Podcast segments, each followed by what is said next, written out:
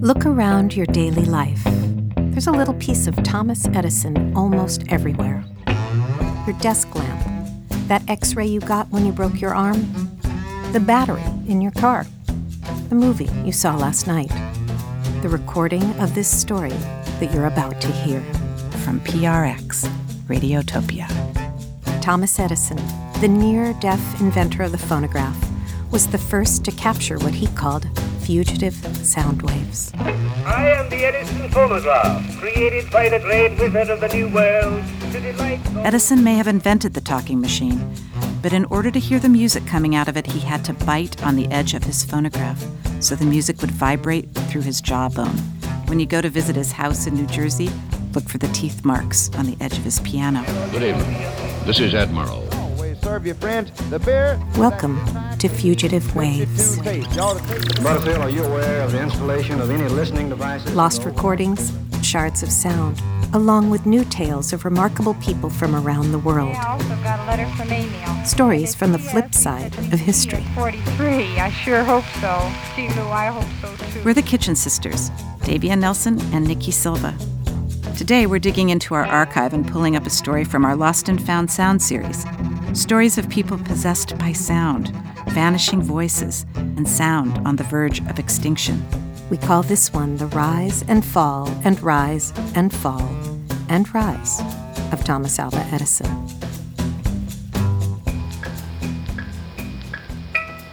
This is baleen uh, from a whale. It's a deer's antler. I think that's a turtle shell. This is um, elephant's hide. That's pressed rabbit felt. There's a big tortoise shell back there, and in the um, scale there's it's full of a woman's hair. Edison liked to have anything and everything on hand so that he would be able to, to just pull it out of the stockroom and use it. With his uh, incandescent light bulb, they tested thousands of different materials to find the best filament. Um, it was before the era of plastics, so if you needed a certain thickness or hardness, the best way to find it usually was from nature. I'm Jerry Fabris. I'm the curator of sound recordings at Edison National Historic Site in West Orange, New Jersey. Thomas Alva Edison. The uh, first words I spoke in the original phonograph. A little piece of practical poetry. Mary had a little lamb, its fleece was white as snow, and everywhere that Mary went, the lamb was sure to go. When he invented the uh, phonograph, he wasn't looking for it. He was working on a device called the repeating telegraph. Professor Alan Koenigsberg, author of The Patent History of the Phonograph. Edison's first phonograph in 1877 used tinfoil wrapped around a drum, no electricity, and his voice would indent a needle and would have been stored up in the indented tinfoil. That struck people as a miracle. But it was a dead end because with tinfoil you couldn't have portable, permanent records. Some have survived from that time. We have Sarah Bernhardt, one of the most famous actresses of her day, uh, on a tinfoil recording. But nobody has the nerve to wrap it on the drum and play it again because they're so fragile. I designed my original tinfoil phonograph in cylinder form and gave it to my faithful John Kruesi to make. He made fun of it.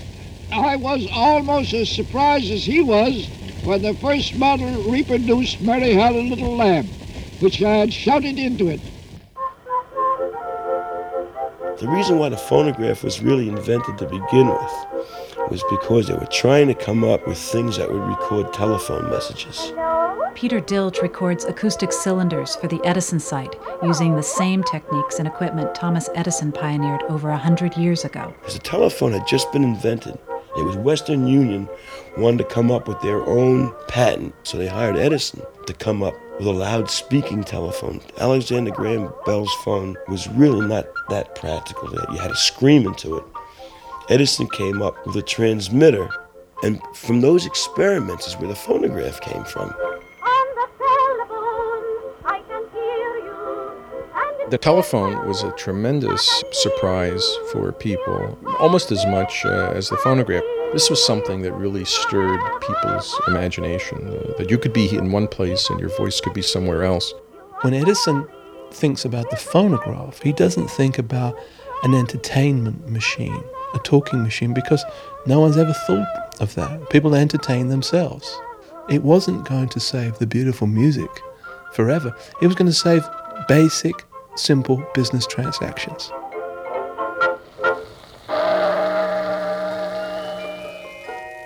From the day Edison invented his tinfoil talking machine in 1877, the competition was breathing down his neck. Bell and Tainter at Alexander Graham Bell's Volta laboratory were first on his heels with their graphophone. Emil Berliner's gramophone was next, and soon the Victor talking machine and Columbia Company were making records and record players. I am the Edison phonograph, created by the great wizard of the New World to delight those who would have melody or be amused. Everybody remembers Edison as the inventor of the phonograph, but the phonograph would have had hardly any impact, would have been just a toy for rich people if Edison hadn't gone ahead and invented a process to mass produce recordings. Professor Andre Millard, author of America on Record. Edison wasn't the only person looking into the future. Edison, Victor Company, Columbia, they were the big three. We're talking about the 1890s now. We're talking about trying to get this technology on its feet. I am the spirit of the Victor talking machine. Spirit, yes, that's what I said. But I'm no clammy, misty presence. I'm a regular sunshine factory. Yes, I am. as an interesting experiment as well as a demonstration of the Columbia process of recording instrumental music, you will now hear some of the instruments of the Columbia Orchestra. The idea of recording something for posterity was really one of the important ideas in creating an industry of recorded sound. Great moments of culture were going by.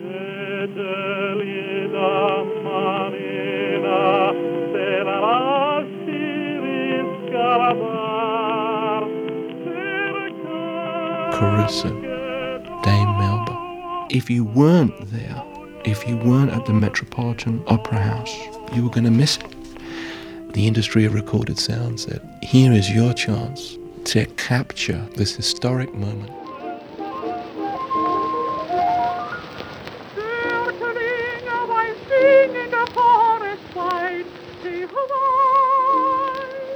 When the Victor Company was going around spending millions of dollars on advertising, which was a good idea, Edison was having these little local things called tone tests. Peter Dilge records cylinders for the Edison National Historic Site. They would hire a hall and get one of their popular artists to be in person. They'd have what they called the official laboratory model. The singer would be there and they'd give a demonstration of an Edison phonograph. So I went. Tone test witness Harold Locke. The singer and the machine was on the stage. You're hearing her voice. And then when the lights come on again, there was no one there but the machine, and you couldn't tell the difference. While Edison is saying, you can't tell the difference between a live recording and my record. Other people were saying, Would you like to listen to Louis Armstrong? I mean, talking about. Would you like to listen to Bessie Smith? It ain't perfect, but you can dance to it. And that was what was going on in the marketplace. Edison proved his point, but it was a point that people weren't really interested in. Edison thought when he produced records, customers would come to him. He was so famous that he thought that would be sufficient. So he never spent as much on advertising as any of the other companies at Columbia and Victor.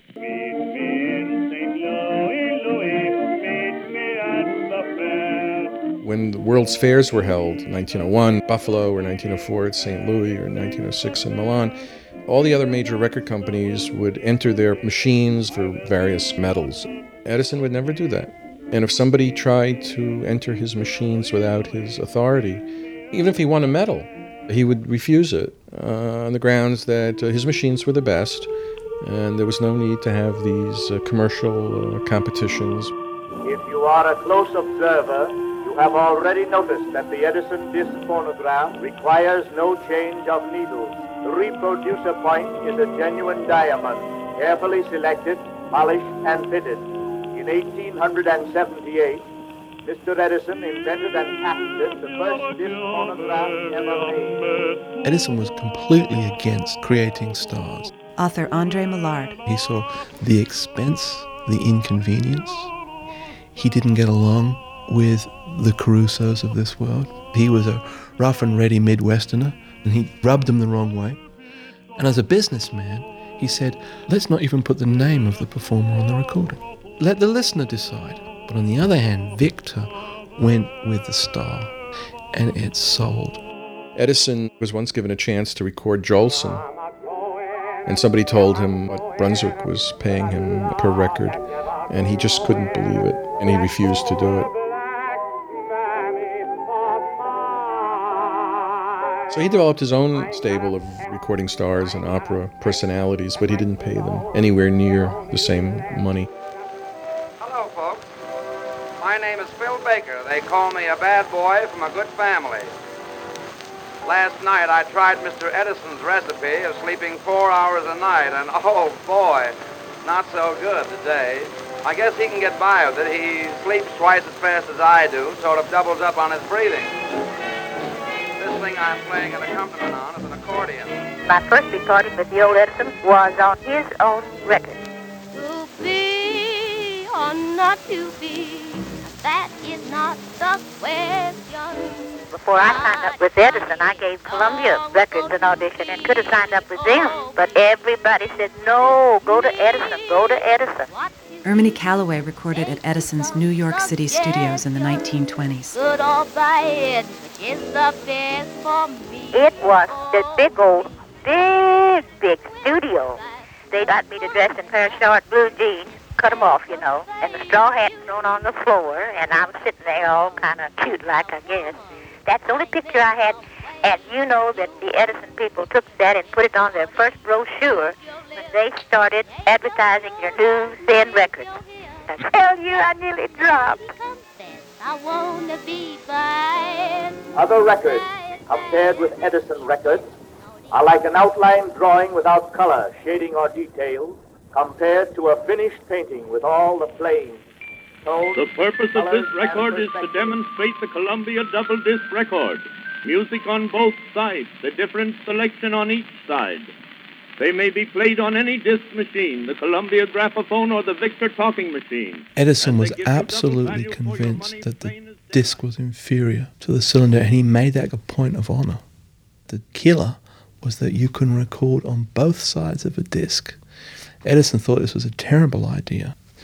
Why sell somebody twice as much material when you can sell them two lots of material? The music of Columbia double disc records is the music itself, not merely our idea of what we can make the people think music ought to be. It wasn't until about 1912 when the Edison Company decided to come out with a disc machine that Edison came back and became personally involved with the phonograph. This older age, basically deaf man deciding what music and what artists should be chosen.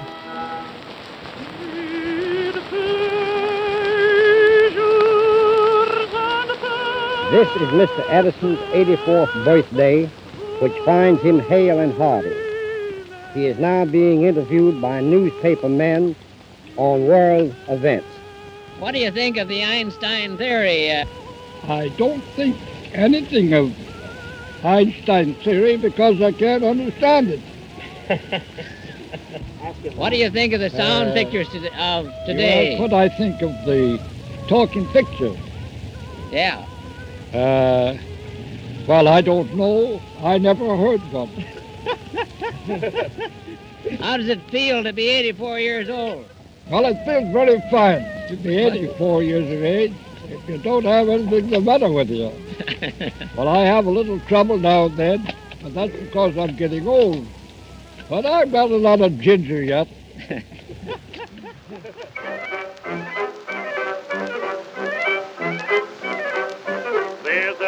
sensational wonder today, we know. Everyone is talking and fooling with radio. Father was very much opposed to radio.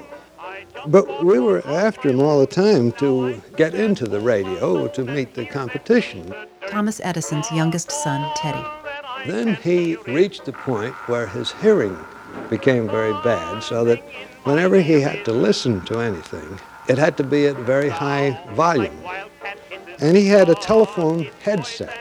When the volume was up to the point where Father could hear it, it was way overloading. It was still not loud enough for Father, and Father wanted to put more current on it. And finally, reached the point where it started to make sparks across the earphone. Hoffman said he was afraid to go any further. He was afraid he was going to electrocute father. that experience helped to give father the idea that radio was horribly distorted.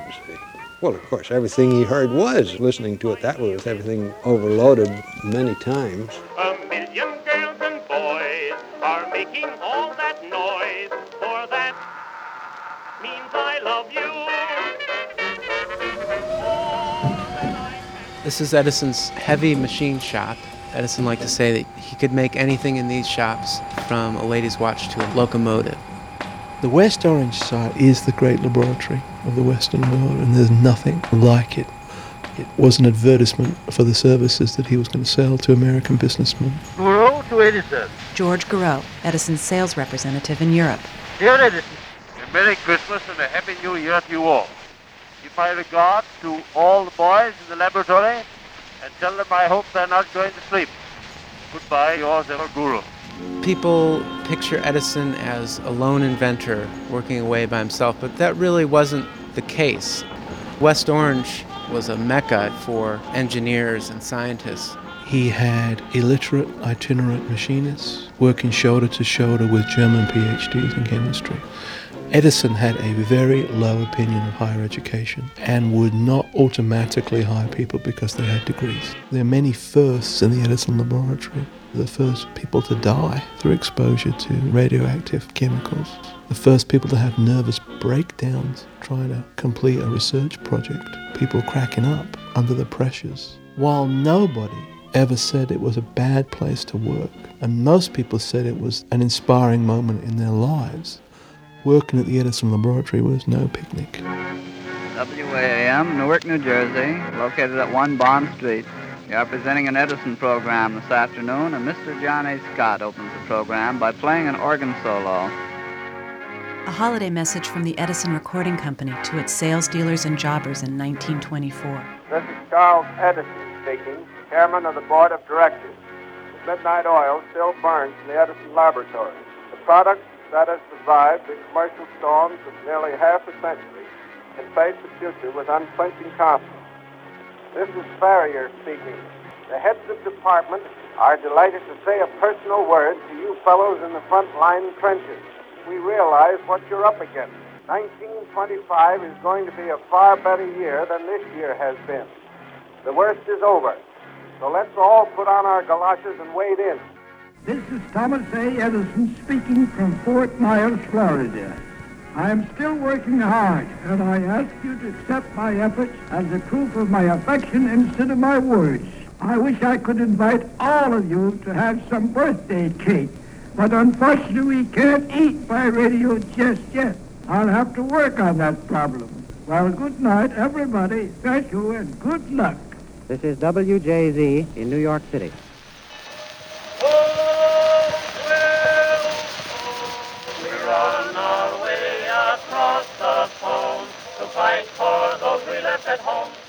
Later in Edison's life, he worked on developing a source for rubber. Henry Ford wanted to make sure that there was a way that even during wartime we could have enough rubber to make tires for his cars. So Edison became a botanist in the last few years of his life. If you go down to his house in Fort Myers, you can see there's this hybrid of a goldenrod plant, and he found that to be the best source for rubber.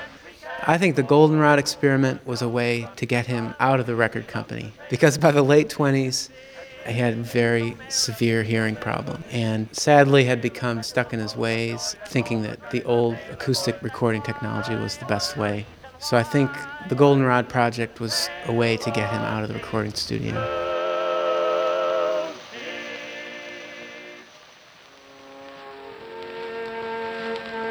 All over the world, there's Edison phonographs, Edison lighting, Edison films. The great irony of Edison and the phonograph was that although he invents the equipment, the terrible fact is that he creates an industry that he can't compete in. I'll take you home again, Kathleen. To close down the Edison phonograph works in 1929 must have been terrible for all those people out of work and no longer produce recordings with the Edison name on them. The Edison records were not keeping up with musical tastes as his competitors were. He had an aversion to jazz and to this, all these modern sounds. Edison said, why can't they just buy the records that we make? Why can't it be, I'll take you home, Kathleen, that's it, period? Here the curtain falls on Thomas A. Edison. Children to whom his name had been known and revered since their first school days pay their last respects to the giver of light lying in state in his laboratory. Grown-ups, too, 80,000 of them, pass through the portals to gaze for the last time on the physical likeness of the man who devoted his life to humanity. Oh, you miss me, honey. When Edison was on his deathbed, Henry Ford asked Charles Edison to set out some test tubes in the room so that Ford could keep Edison's last breath in these test tubes. When Edison died, they had these tubes sitting by his bed and they capped them up. Now the Henry Ford Museum has Edison's last breath in a test tube on display.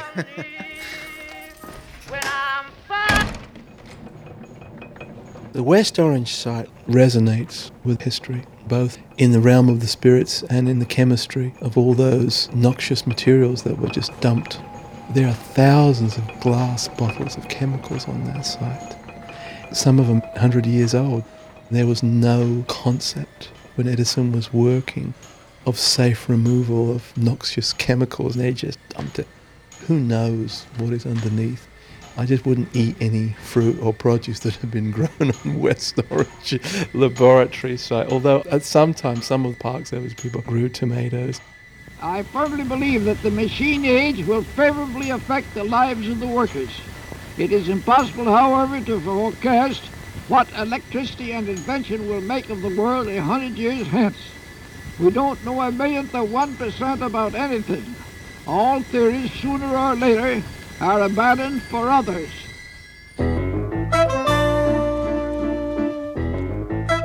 The Rise and Fall and Rise and Fall and Rise of Thomas Alva Edison is produced by the Kitchen Sisters and mixed by Robin Weiss. Lost and Found Sound, an epic collaboration we produced with Jay Allison, NPR, and thousands of listeners from around the nation.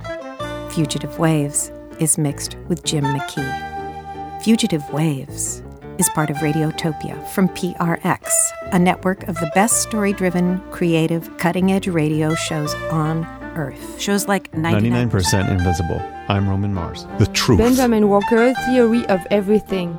Welcome to Strangers. Love and Radio. Radio Diaries. And us, the Kitchen Sisters. Fugitive Waves.